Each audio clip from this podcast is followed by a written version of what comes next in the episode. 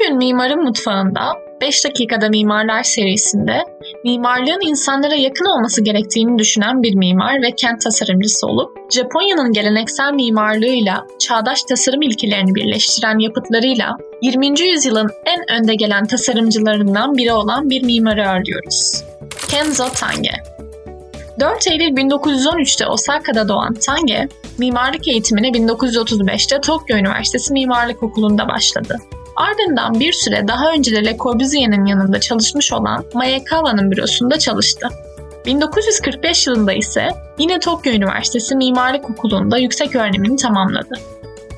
6 Ağustos 1945 tarihinde yerel saat 8.15'i gösterirken Little Boy yani küçük çocuk adı verilen atom bombası Hiroşima'yı yerle bir etti ve kent adeta haritadan silindi. Hiroşima'yı yeniden inşa etmek için açılan yarışma sonucunda proje Hiroşima Master Planı ile Kenzo Tange'ye verildi. Bu vesileyle Tange, kısa zamanda dünya mimarlık tarihinin en önemli isimlerinden biri oldu. Modern Japon mimarisinin Tange ile başladığı ve bu nedenle Tange'nin sadece Hiroşima'yı küllerinden inşa etmekle kalmayarak yeni Japonya'yı da inşa ettiği düşüncesi yaygındır. Tange tasarımına Barış Bulvarı ve atom bombasının düştüğü yerde konumlanan bir anıt ve müzeyle başladı. Yapıtları Hiroşima'ya çağdaş bir görünüm verirken, yaşananların unutulmaması için geçmişten kalan bazı eserleri de planına dahil etti. 1955 yılında tamamlanan ve toplam 1615 metrekareye sahip olan bu plan, modern Japon mimarisinin başyapıtı olarak kabul ediliyor. Tange'nin erken dönem çalışmalarında yapıtlarından en çok etkilendiği Le Corbusier'in de etkisinde kalarak oluşturduğu ve kapsamlı şehirler olarak adlandırdığı kent çalışmaları, hizmet ve ulaşım elemanları olarak kombine olmuş mega strüktürlerden oluşuyor. Kenzo Tange'nin esinlendiği diğer isimler ise Rönesans döneminin ustalarından İtalyan sanatçı Michelangelo ve 20. yüzyıl mimarlık dünyasının önemli isimlerinden Alman mimar Walter Gropius'tu. Bu batı sanatçıları ile Japon geleneklerini ustalıkla harmanlaması, Tange'nin kendi çizgisinin karakteristik özelliğini oluşturdu. Öncelikle geleneksel Japon mimarisinden esinlenerek yaptığı tasarımları 1960'lı yıllardan sonra çağdaş bir üslupla kendini gösterdi. Bu yıllarda Tange'nin mimarideki anlayışı işlevsellikten yapısalcılığa doğru yönelmeye başladı. Bu sırada insan ve teknoloji arasındaki ilişkiyi yorumlayan Tange, Tokyo'daki St. Mary Katedrali projesini aldı. Çeşitli ortaçağ gotik kiliselerini ziyaret eden Tange, bu kiliselerin ihtişamlı ve mistik atmosferinden etkilenerek St. Mary Katedrali projesinde bu atmosferi modern teknolojiyle harmanladı. Robin Boyd tarafından kaleme alınan otobiyografik kitabında başyapıtlarından biri sayılan St. Mary Katedrali'nden bahsederken Tange şöyle diyor. Mimari yaratı, gerçekliği tartışmanın özel bir yoludur. Tasarım, gerçekliğin ötesinde işlerlik kazanan ve gerçekliği işlevsel bir nesnenin inşasıyla transforme eden bir faaliyettir.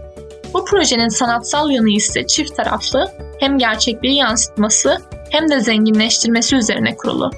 Gerçekliğin mimari yaratım vasıtasıyla meydana gelmesi şeklindeki tahayyül, gerçekliğin anatomisinin, ruhani ve fiziksel strüktürünün bir bütün olarak var edilmesi gerekliliğini ortaya koyuyor.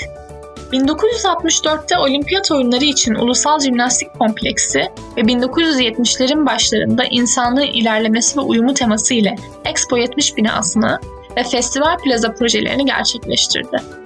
Sonunda 80'li yılların başında Tangi artık uluslararası projelere imza atmaya başlamıştı. Bu dönemin en bilinen eseri 1985 yılında tasarladığı Singapur'da bulunan 280 metre yüksekliğindeki United Overseas Bank Plaza'dır. 1980'lerin sonunda Kenzo Tange'nin ekibi dünyanın dört bir yanından gelen ve aralarında Fumihiko Maki ve Arata Isozaki gibi iyi tanınan 130 mimarın da bulunduğu bir gruptan oluşuyordu. Ayrıca Marunouchi'deki Tokyo Belediye binasını tasarlamış olması, 1986'da yeni Tokyo Belediye Binası Kompleksi projesini de alması için referans oldu. Mimarın Tokyo için plan çalışması içerisinde köprüler, yapma adalar, deniz yüzeyinde inşa edilmiş park alanları ve büyük yapılar bulunuyordu. Bu çalışmanın önemli parçalarından biri de 1996'da tamamladığı Fuji binasıdır. Kofu'da bulunan Yamanishi Radyo İstasyonu ve basın merkezinde uyguladığı mimari teoriler, Japonya'da kullanılan merdiven biçimlerini, asansörleri, klimaları ve elektrik ekipmanlarının tasarımını etkiledi. Bu binanın yatay planları yol boyunca cadde ile bağlantılı gibi ve bazı alanlar kullanılmaz durumdaydı. Bu görüntünün en önemli özelliği büyüme potansiyelinin olmasıydı. Teras ve çatı bahçe olarak kullanılan alanlar ihtiyaç halinde çevrelenerek içeriye dahil edilebilme özelliğindeydi. Dünyanın birçok yerinde eserler yapmış olan Tange, Japonya'daki Türk Büyükelçilik binasının da mimarıdır. Tange'nin mimari üslubunun en temel özellikleri, geleneksel ile çağdaşı, teknolojiyle insanın uyumlu birlikteliğini sunmasıdır. Bunu otobiyografisinde şöyle izah eder. Mimari öncelikle insan ruhuna hitap eden bir şey olmalı, daha sonra temel formlar, mekan ve dış görünüş mantıklı olmalıdır. Çağımızda yaratıcılık, teknoloji ve insanlığın bir birlikteliği olarak ifade edilir. Geleneğin rolü, yaratıcılıkta katalizör görevini üstlenmesidir. İşin sonunda kendini belli etmeyen gelenek, yaratıcılığın kesinlikle içerisinde olmalı ama asla yaratıcının kendisi olmamalıdır. Kenzo Tange'nin bu felsefesi tasarladığı hemen hemen bütün projelerinde görülebilir. Bu bakış açısı Tange'nin farklı kılan en önemli özelliğidir. Hem modern mimarlık eğitiminde bir öğretmen olarak hem de dünyadaki mimarlara bir model olarak çok etkili olan Kenzo Tange, 1987 yılında Pritzker Mimarlık Ödülünü ve RIBA, AIA ve Fransız Mimarlık Akademisi'nden altın madalyonlar kazandı. Harvard, Yale, Princeton, Washington gibi üniversitelerde dersler veren Tange, kendinden sonra gelen genç mimarlar için önemli bir esin kaynağı oldu. Kariyeri boyunca Japon ve Batı estetik kurallarını birbirine bağlayan bir tarz oluşturan Kenzo Tange, 22 Mart 2005'te geçirdiği kalp krizi sonucunda vefat etti.